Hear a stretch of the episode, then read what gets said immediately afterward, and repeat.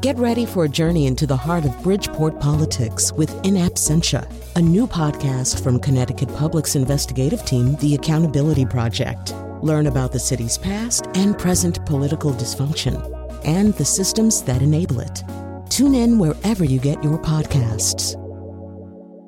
Funding provided by Joe Zimmel and Valerie Friedman. The parole board is a vital part of the criminal justice system. But if you think it's anything like a courtroom, think again. Well, there is a perception that uh, the parole board is sort of like the Wild West. The rules are loosely applied. From the New England News Collaborative, this is Next. I'm John Dankosky. We'll take you inside New Hampshire's parole board, salty language and all.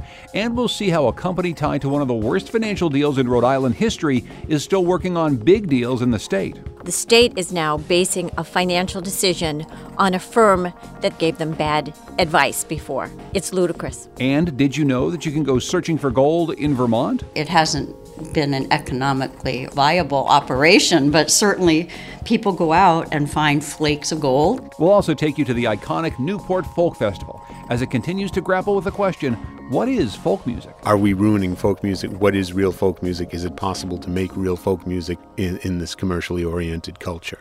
It's next. Next is powered by the New England News Collaborative, eight public media companies coming together to tell the story of a changing region, with support from the Corporation for Public Broadcasting. This is Next. I'm John Dankosky. New Hampshire's criminal justice system has just one parole board. Its nine members decide which inmates get out on parole and which parolees return to prison. While hearings are open to the public, they take place with little oversight or public scrutiny. As New Hampshire Public Radio's Emily Corwin reports, unlike most legal proceedings, these can be surprisingly unrefined affairs. And a warning for our listeners the story contains some crude language. It's all brick and pavement outside the prison. I'm standing at a sort of side entrance. There are three locked doors between me and the place I'm going. This building used to be the warden's residence. There's a room upstairs where three parole board members sit five hours a day, twice a week. Donna Sytek chairs the board. It is probably the cleanest building in the state because they, the only place I've ever been where they empty the wastebaskets twice a day because they have all this free labor. She's talking about inmates. Inside, hearings take place in what looks like a courtroom. Parole board members sit behind a wooden bench. Often, new lawyers stand up to address the board. They're told to sit down. This is not a courtroom. It often doesn't sound like one either. I know I shouldn't be chewing your ass like this, but you know damn well what I'm talking about. You know That's right. parole board member Jeff Brown during a hearing in February. A month earlier, the colorful Leslie Mendenhall, another board member. Well, the thing about a good car salesman is they know how to blow smoke up your ass with mm-hmm. smiling to your face and telling you absolutely lies. NHPR reviewed 20 hours of parole hearings from the last year. These are the voices of public officials tasked with making decisions about people's liberty and community safety. Where we expected civility, we found foul language and confrontation. Well, there is a perception that uh, the parole board is sort of like the Wild West. The rules are loosely applied. David Hendricks spent hundreds of hours in parole hearings as a public defender. He says lawyers take things for granted in a courtroom that go by the wayside here. Like in court, hearsay and unsworn testimony are not valid. At a parole hearing, these are seemingly fair game. Decorum, he says, can also go out the window. Transferring to extension 102. Many hearings take place by video conference. The board has about 15 minutes to decide if people convicted of sex offenses, drug crimes, domestic violence can live safely outside prison walls. They do this with no training or prerequisite experience. Inmates who meet the minimum requirements are almost always granted parole. I was at a hearing a few months back when Adam Smart got paroled. His mother sat next to me at the back of the room. He told the board he's struggled with addiction. He said he didn't get as much drug treatment as he would have liked behind bars. He said he's been on a waiting list for treatment in the community. And he said his counselor wasn't very helpful. At some point, as he spoke, board member Leslie Mendenhall decided he was making excuses. I think you're full of and I think you're just trying to sell a nice a nice boat down the river. You're full of it. It's you're all- full of yourself. It's all on record, right? Every time we go on to mental health. Every single time. Okay. So you can And see what that are you taking for medications? Nothing. Nothing. No. Why? Because they want to put me on sleep meds for anxiety. Right, because do you know one of the best things you can do for bipolar is to make sure that you get a solid amount of sleep because that helps stable your mood? I don't know if I have bipolar. You're Super sure presenting like a bipolar. It strikes me as completely inappropriate. It's certainly not the parole board's role to advise them on their me- mental health issues. I met Phil Utter at another parole hearing. He's a private defense attorney. I played the exchange back for him. And swearing at an inmate, uh, how can that possibly be helpful? Um, this is a person who's going to be reintegrating into society at some point, and if you start belittling them, um, it's just wrong. It's just wrong. David Hendricks, the attorney who called the board the Wild West, went into more detail. You know, their job is to uh, demonstrate conduct that takes seriously laws, takes seriously the principles of what their job is. He says he fears when a government official denigrates someone, they can lose faith in the entire system and become less likely to abide by laws. Mendenhall chose not to be interviewed for the story.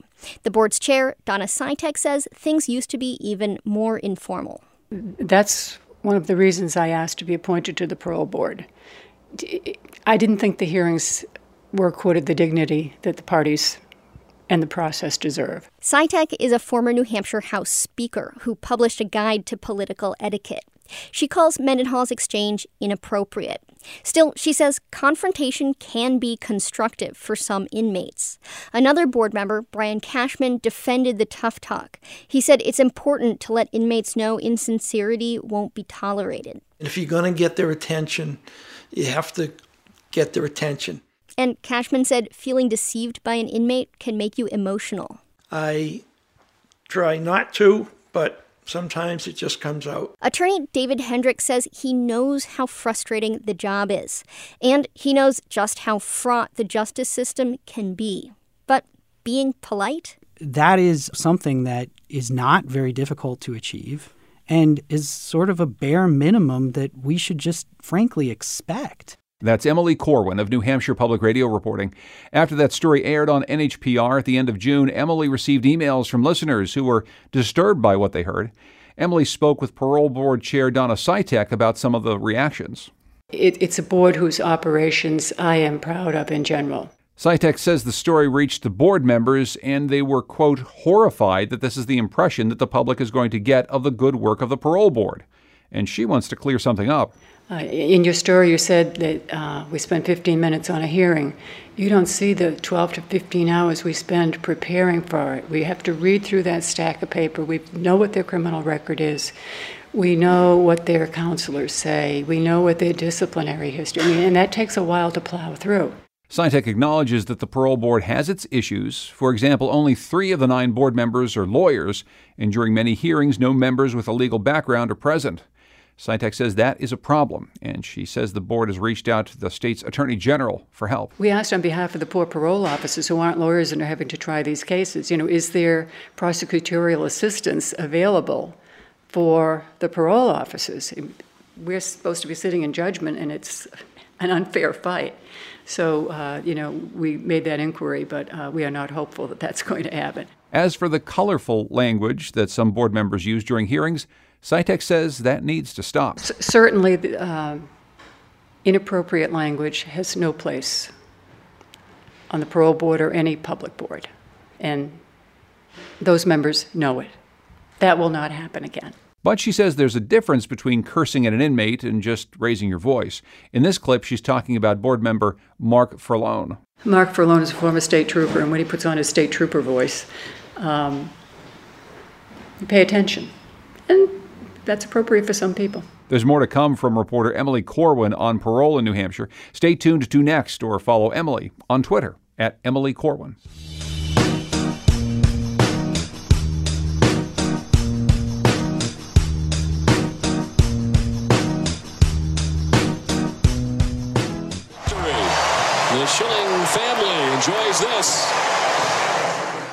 Red Sox fans all over New England remember Curt Schilling. The star pitcher helped lead the team to two World Series titles. Since his playing career ended, though, there hasn't been as much cheering. He was fired from his job as an analyst for ESPN after a series of controversial social media comments about Muslims and transgender people. The staunch conservative now has his own radio show on Breitbart. But in the state of Rhode Island, he's also remembered for a disastrous public financing deal.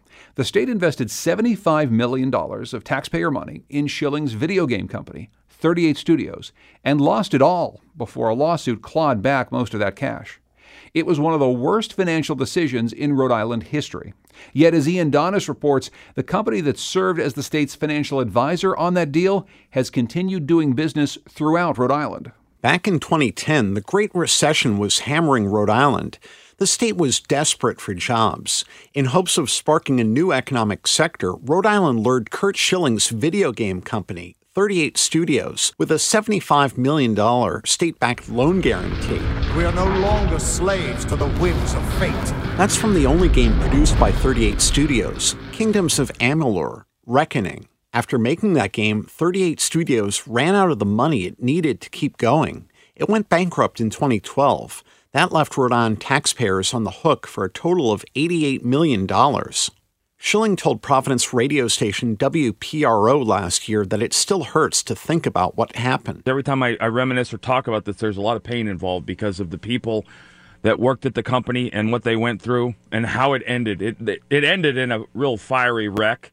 A company called First Southwest was the financial advisor for the state of Rhode Island, and it worked with the state's Economic Development Agency on the 38 Studios deal. The state responded by filing a lawsuit accusing First Southwest and other defendants of negligence. The lawsuit alleged they withheld key details about how 38 Studios would run out of money before achieving its business plan. It was not appropriate for the state to continue its relationship with First Southwest. That's Rhode Island Treasurer Seth Magaziner. He led a move to replace First Southwest as the state's financial advisor in 2015. Magaziner said it didn't make sense to keep doing business with a company being sued over the state's misadventure with 38 studios. Despite that, First Southwest has served as the financial advisor for one third of Rhode Island's cities and towns since 2014, according to a review by the New England News Collaborative. The company, now known as Hilltop Securities, has also worked as a financial advisor for seven quasi public Rhode Island state agencies in recent years on bond issues encompassing tens of millions of dollars.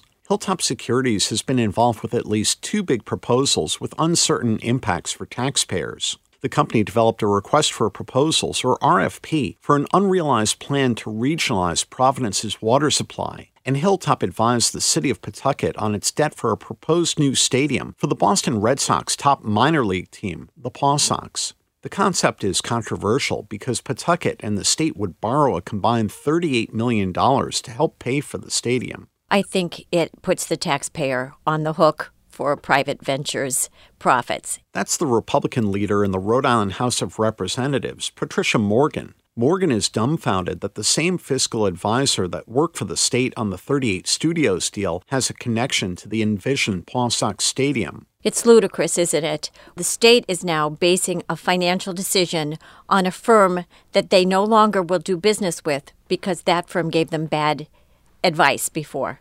It's ludicrous. A court has never determined if the company now known as Hilltop Securities gave Island bad advice on 38 studios. In February, Hilltop became the last in a series of defendants to make a settlement in the state's lawsuit.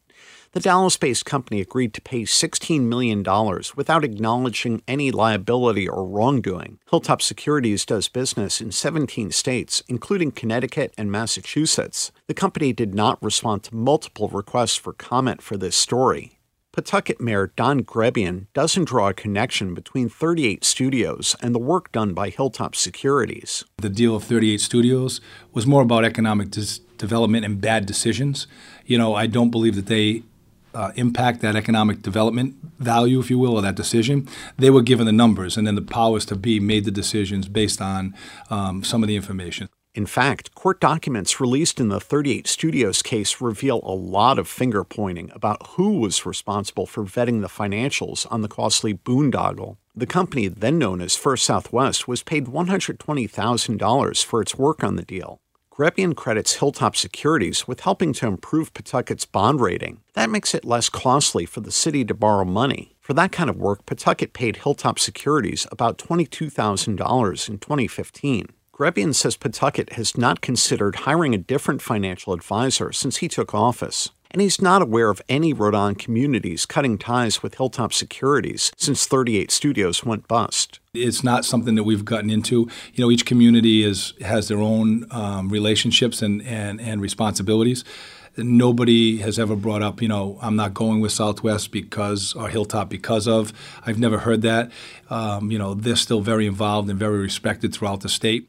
Rhode Island Treasurer Seth Magaziner sees the issue differently. He says he was amazed by how many important contracts across state government were renewed without going out to bid. I don't know how often that has been the case for financial advisors at the municipal level, but I wouldn't be shocked if that's an issue as well, that some of these relationships have existed for decades and just haven't been put out for uh, a publicly competitive bid in a long time. And Magaziner says the state's selection of a different financial advisor shows how many outside firms will bid for business in Rhode Island. Now, he says, it's up to local municipalities and quasi public agencies to determine for themselves if Hilltop Securities is the right financial advisor. But what I would insist on is do the process the right way. Put these contracts out to bid periodically at regular intervals have a real open, transparent, competitive process for your contracting and cast a wide net. Uh, that's what we did at the state level. It took the meltdown of 38 studios to cause the state of Rhode Island to sever its ties with the company now known as Hilltop Securities. Whether other government entities in the state will now cast a wider net for their financial advice remains an open question. That's Ian Donnis of Rhode Island Public Radio reporting. Coming up, how an iconic New England music festival has shaped American folk music. It's next. Next is made possible in part by our founding supporters who believe in the power of collaborative news coverage, including the Common Sense Fund, supporting the New England News Collaborative in its coverage of climate change and global warming. Two weeks from now, 10,000 music lovers will descend on Fort Adams in Newport, Rhode Island for the Newport Folk Festival. Throughout the years, the festival has been a focal point for discussions of what authentic folk music truly is. And in turn, Newport has shaped the public's image of American folk music for more than half a century. We spoke with Rick Massimo, a reporter who covered the festival for the Providence Journal for nine years. He's the author of a new book called I Got a Song A History of the Newport Folk Festival, just published this June. Rick Massimo, welcome to Next. Thanks for joining us. Ah, thank you. Uh, to start off, I want to play a clip from a performance by folk singer and civil rights activist Odetta. Uh, and let's listen, and then maybe you can talk about the role she played in the early days of Newport. Rich gal wear the brogan shoe, the poor gal wear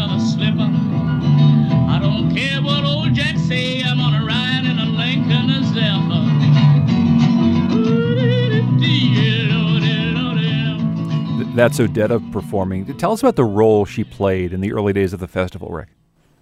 Well, um, in a lot of ways, she was part of the, the very beginning of the festival.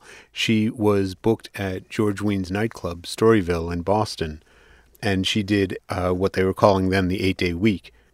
She would do uh, one show per night plus a matinee on Sundays. And Storyville was mostly a jazz club, and what George Wein found is that nobody was going to the shows except the matinee on Sunday, where you had a bunch of Harvard and MIT students drinking ginger ale. And he said, hmm, that's interesting that it's the young college kids, they're the ones who are crowding in to see this music. And that's when he realized that there's there's something going on here that I don't know about. He had already booked folk afternoons at the jazz festival in the past, but that was when he started to realize there was enough of a, a groundswell here that maybe we can make an entire festival out of folk music. And was that groundswell consisting of those young college students who would go to the club and hear Odetta, or was was there more to the audience in those early days? Well, sure. I mean, folk music was, if not the popular music, it was certainly the main alternative to popular music at the time. Uh, you had hit records by the Kingston Trio and, and the Brothers Four and the Chad Mitchell Trio and groups like that. You know, at the time, this was very much a popular music. So, tell us about the location. Obviously, the, the Newport Jazz Festival has its own history, but how exactly did this very famous, most famous in America folk festival come to happen at Fort Adams in, in Newport, Rhode Island, this kind of unlikely location? Well, it is an unlikely location. Uh, Fort Adams is not the first location in Newport that it happened, but it started off, you know, as an outgrowth of the Jazz Festival, and the Jazz Festival started with a couple in Newport, a socialite couple, Elaine and Louis Lorillard, and essentially they were bored because Newport was a place where people kind of cleared out in the summer and it was there was there was not a lot going on. And the two of them especially Elaine decided we needed to liven things up with a music festival. And eventually they came around to the idea of having a jazz festival. And they had been to Storyville a few times. So it was recommended that they go see George Wein to help out with procuring talent and setting the whole thing up and that's how the Newport Jazz Festival began and then the folk festival was George Wein's idea as an offshoot from that. You write about an idealistic, almost utopian period of, of the festival, run as a, a nonprofit enterprise and trying to preserve a, a type of traditional American music. Can you tell us a bit about this period? Sure. Well, the the initial phase of the festival was very short, 1959 and 1960. And then you had problems with rioting at the Jazz Festival, and that led to the expulsion of both of these festivals from Newport. When it came back in 1963, Pete Seeger was one of the guiding lights of the festival at that point. George Wein was still in charge, but he knew Pete Seeger. He respected Pete Seeger as as everyone did. And it was Pete Seeger's idea, or more accurately, started with Toshi Seeger. Let's have a nonprofit festival, establish a nonprofit foundation, all the performers get $50 a day, no matter who they are, no matter what their normal fee is. And then the money that comes in, we use to go and find regional music, indigenous music in the Americas that needs to be preserved. And they they would bring it to Newport to present it to help popularize it, but they would also give grants and support local communities who wanted to preserve this music and popularize this music in their communities. One of the best examples of that is Cajun music. An ad hoc Cajun band performed at Newport in 1964.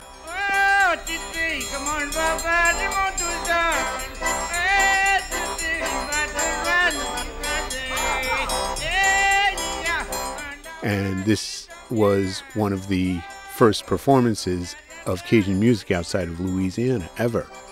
And it had a huge effect because all sorts of people in Newport who had come from other places suddenly became fans of Cajun music. But also, the people in the band, Dewey Balfa among them, they came back to Louisiana and said, You can't treat us like a second class culture anymore. And the foundation also funded uh, Cajun music festivals in Louisiana and that began the process of, well, it didn't begin the process, but it certainly accelerated the process of Louisiana discovering that Cajun music and Cajun culture was was valuable. It wasn't this weird music made by these backwards people. That's like one of the case studies of exactly how the nonprofit structure was supposed to work and did work. Another big theme that you grapple with that's been a part of the history of Newport is this question of, of authenticity and, and what real folk music looks like. When did those questions really start to, to come into play with the festival? There was a panel discussion on the second day of the first festival where they said, you know, are we are we ruining folk music? What is real folk music? Is it possible to make real folk music in, in this commercially oriented culture? And those discussions predated the festival by a lot. So it's been going on forever, and it's always a little bit comical that often the young generation has these new ideas about what folk music is, and a few decades later, they are the old generation fighting to hang on to their to their idea of what folk music is when people think about the Newport Folk Festival, there's a, a, few key historical moments, but the one that everyone wants to talk about is when Dylan went electric. Once upon a time, you dressed so fine, through the bumps of dime in your prime. Then you, people call, saying, Beware, doll, you're bound to fall. You thought they were all, didn't you? And there's so many, I suppose, apocryphal stories about that day. I'm wondering what you see as a historian of the festival as the real impact of that of that moment of of Bob Dylan, you know, changing his sound in front of this audience that was accustomed to him being their hero for just carrying a guitar and harmonica with him.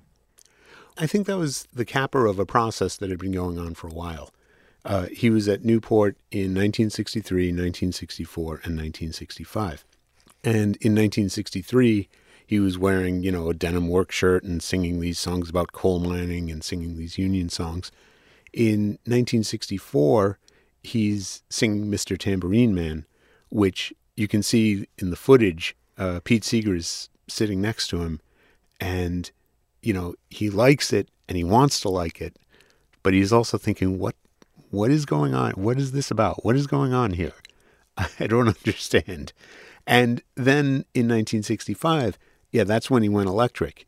And, you know, Like a Rolling Stone was the number two record in the country when he took the stage that night. So it couldn't have been that much of a surprise to people that he was going to play this material and that he was going to play it in that way. But it sort of continued the process by which he was divorcing himself from the Pete Seeger ethos. It wasn't just the sound, it was it was the song. How does it feel to be on your own with no direction home, like a complete unknown, like a rolling Uh, you know, one of the reactions in the wake of Dylan going electric was that, like a Rolling Stone, you know, how does it feel to be on your own? Is about as far from if I had a hammer or this land is your land as you can get.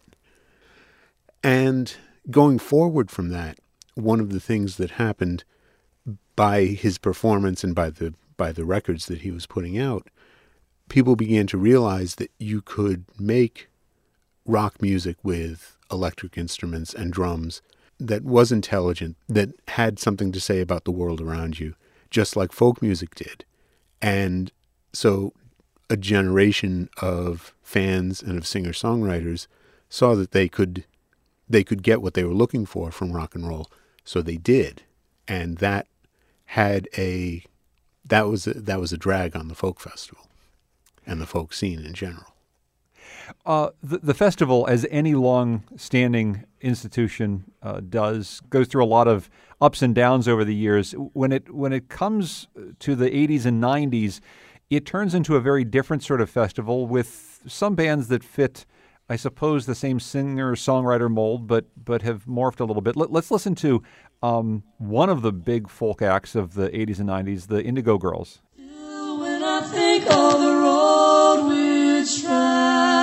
I think of the road we're traveling on, I wonder what's gone wrong. I can't help it, I wonder what's gone wrong. There was some great music in that era, uh, but I, I guess I wonder what the festival itself had really turned into when it had turned into this much more commercial venture during this period. Well, part of it was they were just they they had revived the festival. It was defunct from 1970 to 1985. When they got started again, it was not a nonprofit anymore. It is again, but at the time it was not a nonprofit anymore, and they had to survive commercially. And they had a lot of different types of what we consider as folk music. You know, even back, you know, Mike Seeger, he wrote in a uh, in a letter to the board in the late '60s that we need to present music that has some sort of connection in form or content to what we think of as folk music, and that's a big loophole. You can put a lot in there, and I think the Indigo Girls are part of that. It's very easy to say what folk music isn't. Once you start to talk about what folk music is, then all of a sudden it's like, well, why aren't the Indigo Girls that? Why isn't Jim James that? Why isn't Bob Dylan going electric? Why isn't he that? You know, you need to stay relevant to survive. I mean, this is this is America. If you want your festival to to last for decades. This is this is how it works.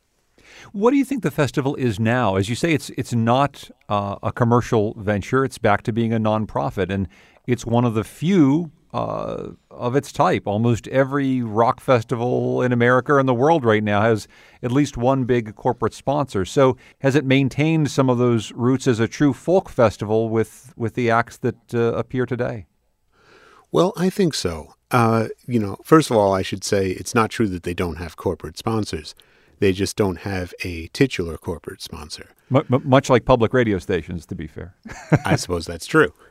I, I, guess I'm wondering if you feel like the the festival of today, the one that's happening this summer, um, holds to some of those roots of a of a true folk festival in the way that, that, that George Wein had had imagined so many years ago. Well, I think so. I mean, first of all, he says it does. But second of all, what I find very defining is the audience and the way the audience comes together. You know, a lot of these performers, they're known through sort of what I call the 21st century word of mouth that is social media. I mean, you can go back to uh, to the Avett brothers in, in 2009. I have a story in my book that, that Jim Gillis from the Newport Daily News, he's walking around and he's never heard of these guys, but he likes them, but he's never heard of them. And there's this huge crowd.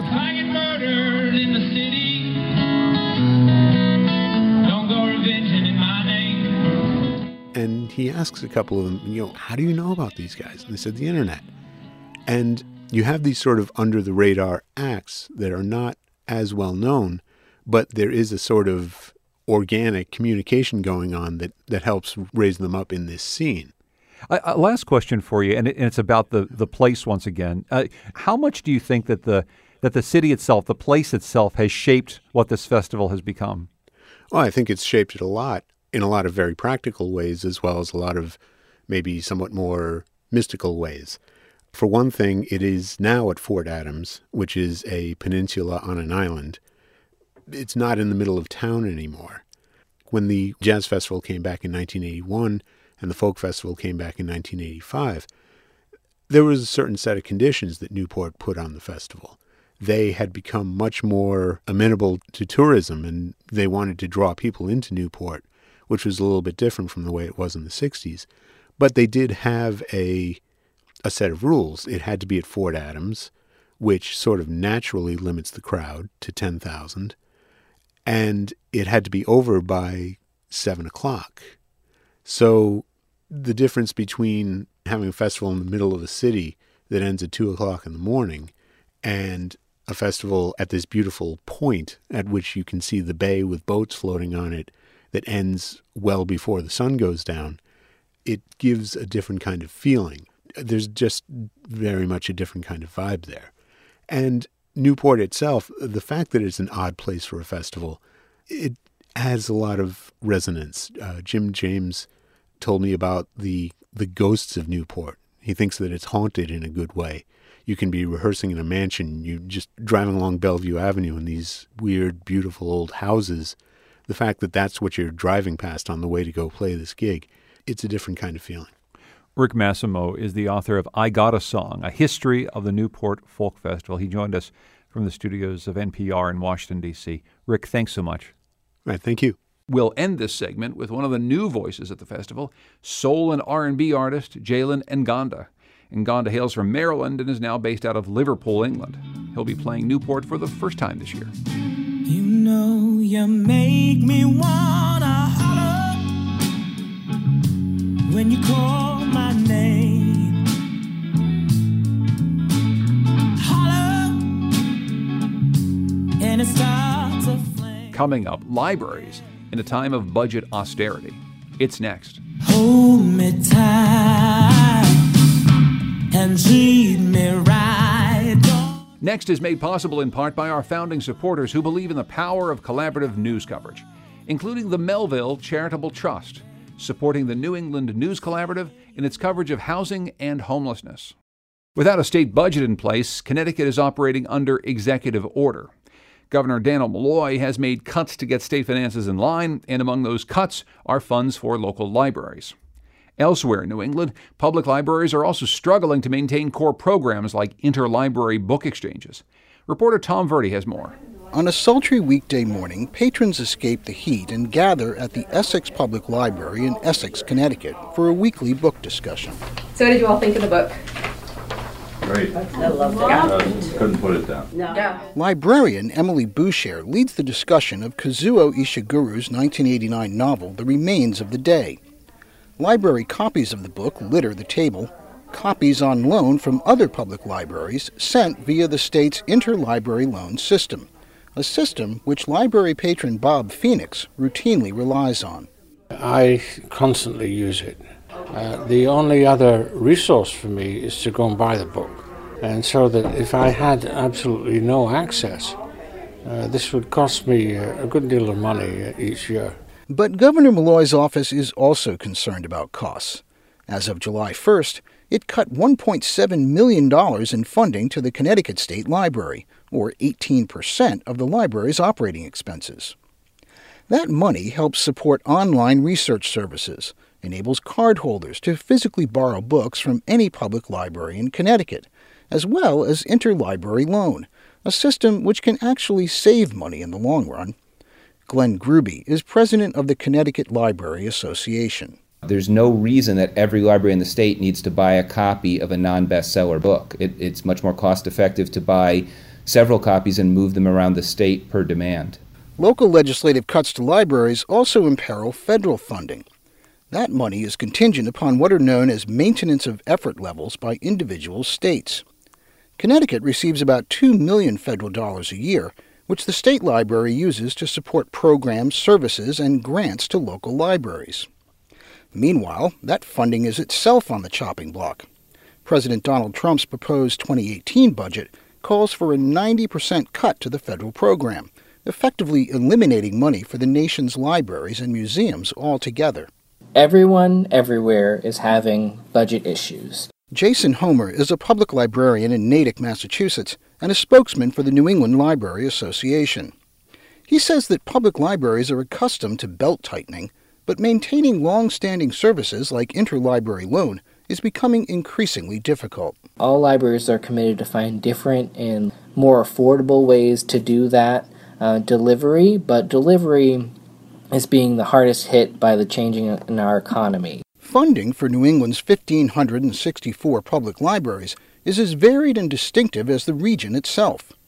While across most of the country local libraries are run by counties, here it is often town by town, with funding coming from states, municipalities, private sources, or one or more of the above.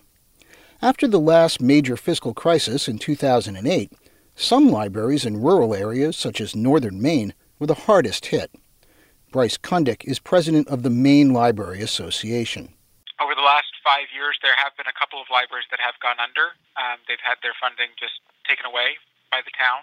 And so there's going to be some areas of the state where people are doing well, they support their libraries well, and you know other places, you know, especially if it's a place with a mill that's closed, they just feel like the, they have no money left to to fund the library, and so uh, some libraries have shuttered. For its part, Connecticut's Office of Policy and Management, in a prepared statement, said it had an obligation to present a balanced budget to the General Assembly and that it factored in as much as it could towards funding public libraries. It's a tough balancing act that University of Vermont Library professor Selena Colburn has come to appreciate now that she is a freshman legislator representing her district in Burlington. What I'm seeing as a legislator is just the disconnect in in lawmakers' understandings of what a good deal libraries are for the state of Vermont, and I'd wager for other New England states as well. That's because libraries do more than lend books, say local librarians. These days, they also serve as informational and educational centers for members of the community. Richard Conroy is executive director of Connecticut's Essex Library.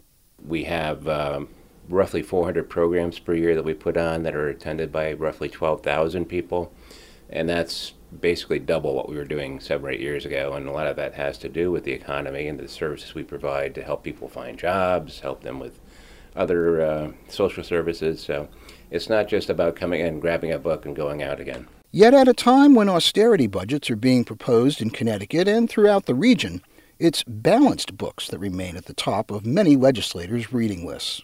That's Tom Verde reporting. If you stick a shovel in the New England soil, you're bound to hit rocks. But what if some of those rocks could make you rich? In the 1850s, the California gold rush inspired a miniature version in Vermont, and the remnants of Vermont's gold mines still exist today. For Vermont Public Radio's Brave Little State, Kathleen Masterson visited one of those mines and she tried her hand at prospecting. On this map, you see all the all these kind of gold thick lines, and those are all the streams where they found gold. This is Marjorie Gale, Vermont state geologist. She's showing me a map from 1861. It's like a treasure hunter's dream. It marks out what seems like a river of gold following the spine of the Green Mountains, with a few areas of higher concentration in the Plymouth Bridgewater area, east of Killington Mountain. And is this trustworthy? I mean, are they, are they, would there be false gold, or are all these? Do you think all these oh. reports are accurate? I think they're probably all accurate.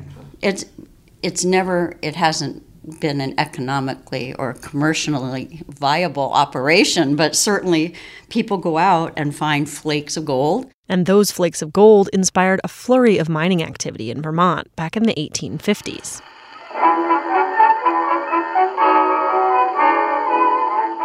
It all really began with the uh, 1849 gold rush in California. That's amateur historian Coleman Hoyt. Hoyt has been fascinated by Vermont's gold history for decades. And for the last 80 years, since he was 11, he's lived in North Bridgewater on the optimistically named Gold Coast Road, so called for its proximity to the old mines in the area. Hoyt says the allure of the California gold rush drove many Vermonters west, though very few made much money.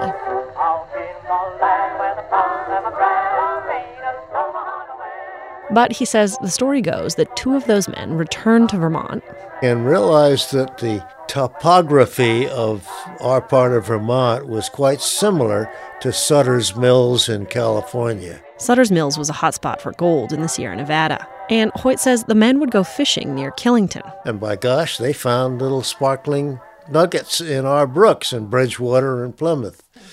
And that started the, the gold rush here. And to this day, you can still walk through the forest and poke around the remnants of the old mines. Uh, we're at uh, Camp Plymouth State Park, and we're going to set up the old Jeep trail that leads to the uh, the Henry Fox mine along Buffalo Brook. Nelson Alinsky is a gold panning hobbyist, and he's a self taught Vermont gold historian. By studying old photos and maps, he's found the foundation of some mine buildings and the underground tunnels. And you won't believe it, but welcome to the Fox mine. Whoa, we're in it? Yeah, pretty much. yeah, I mean, people literally walk by this area. He pulls out an old photo. It shows how there used to be several brick buildings alongside the river a mill for crushing quartz chunks, housing for the workers, and the office of the assayer, who was like a prospector. This was the assayer's office. So we're in what's left of what would you say, like three, four feet tall? Yeah. Yeah. Basement? Yeah. Huh. Yeah, it would have been the foundation for that. Then there's the remnants of the mine shaft itself. Yeah, here's the other.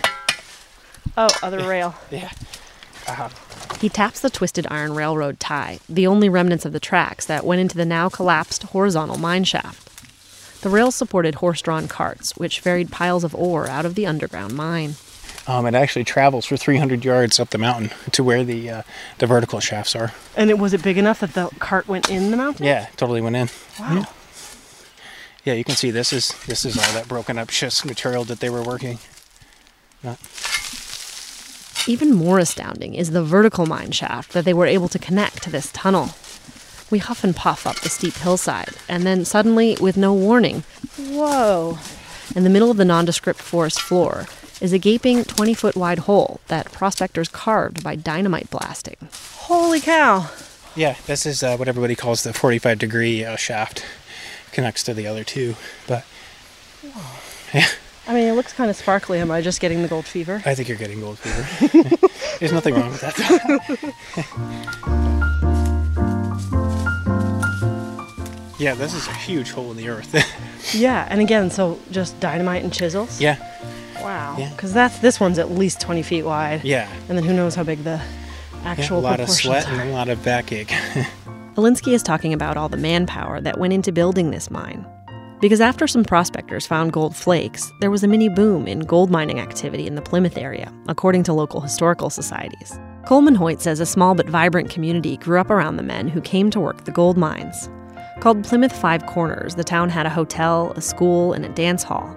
Photos from the Plymouth Historical Society show women in floor length dresses and hats sitting in the shade while watching men digging in the riverbank, scooping silt and gravel into a sluice to wash and separate, looking for gold. Oh, in Bridgewater, there were over a hundred people working in gold mines. That's more people than worked on farms. It was the major occupation in Bridgewater and in Plymouth. Locals say that today, Plymouth Five Corners is a virtual ghost town. The only remnants are the numerous cellar holes where homes used to stand. By some accounts, Vermont had 40 to 50 mines in its heyday. But to be clear, a mine could refer to anything from dynamite blasted piles of quartz to an actual mine shaft dug into the earth. And no matter how you count the number of mines, the question of whether prospectors made any money from Vermont gold is not under debate. State geologist Marjorie Gale says all her predecessors have been skeptical of the practice. She quotes one of them from 1930. Again, let me say that in my opinion, it is entirely useless to throw away money, time, and labor seeking gold in Vermont. and that's 1930. That's also in 1928 and 1929. Over and over, they just say, "Stop! You're not. You shouldn't be investing in it. You know, you might find some, but you're never going to get rich." Basically, both geologists and eventually prospectors determined that while there is gold in Vermont, there aren't deposits large enough to make enough money to pay for all the digging and crushing and sluicing. Still, Coleman Hoyt points out that a few people did make money off Vermont gold. There are two ways you can make money out of gold mining in Vermont. The first, he says, is to do what he did for a hobby to give tours of old gold mines. And the other way, of course, is to uh, sell stock in a gold mine. And this happened in the 1880s. There still exists a 46 page typed stock prospectus selling shares in the Rooks Mining Company, though later state reports suggest it was nothing more than a get rich scheme. Still, while the industry may have been but a flash in the pan, so to speak, the legacy of Vermont's gold mining continues to this day with skilled hobbyists like Nelson Alinsky, still working the rivers and teaching others how to pan for gold. Back in Plymouth State Park, about a mile downstream from the old Rooks mine, Alinsky breaks out his shovel and gold pan. He picks a river bend where the water would have likely deposited some of the heavy metal and starts digging.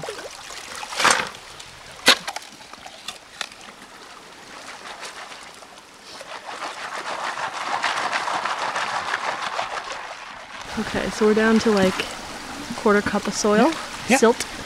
Yeah, and that's uh, that's actually a piece of a garnet right there. Oh, cool. And then, without any fanfare, he struck gold. You can barely see him. There's one tiny little. You'd think he'd be hooping and hollering, but he was calm. I was pretty excited, but tried to keep my cool. Oh man, And we'll see if we can get it down a like little a bit. pencil point of gold. Yeah, I like little pieces like that um, because it means it's not far from the source. Um, you see how it sticks to the bottom of the pan? Yeah. It's right there. Wow. Should- okay. There's No, a couple. Yeah. The tiny specks are barely visible to me, but Alinsky assures me it's gold. He can tell by the glint and by how heavy the material is. He demonstrates by shaking the pan. Watch it. See it? Right there? Yeah. No, it's everything else around it. So it moves, And the gold and, stays and the gold, put. and gold glues itself to the bottom of the pan. That's how you know it's gold. And uh, believe it or not, 10 of those make a dollar. so it takes a lot of gold. Still, Alinsky and his wife spend many summer weekends panning for gold, and he teaches a gold panning class for any would be enthusiasts. He's mastered the art of reading a river and finding those milky quartz veins that may contain gold. Alinsky says Yankees are tight lipped about how much gold they've collected, but he gathers about an ounce a year, and it's as close to pure as you'll find 23.5 carats. But Alinsky says he wouldn't sell it. For him, it's just about the hunt and spending time outdoors with family and teaching others about Vermont's gold history. That's Kathleen Masterson reporting for Brave Little State, a podcast from Vermont Public Radio. To see historical photos from Vermont's gold rush, head to our website, nextnewengland.org. Next is produced at WNPR by Andrea Muraskin. The executive producer is Catie Talarski. Our digital editor is Heather Brandon. Production help this week from Carmen Baskauf and NPR in Washington. Our theme music is by composer Todd Merrill. You can hear more of his music at toddmerrill.com. The New England News Collaborative is funded in part by the Corporation for Public Broadcasting and powered by WBUR Boston, Vermont Public Radio, New Hampshire Public Radio, Maine Public Radio, Rhode Island Public Radio, WSHU Public Radio Group, New England Public Radio, and WNPR.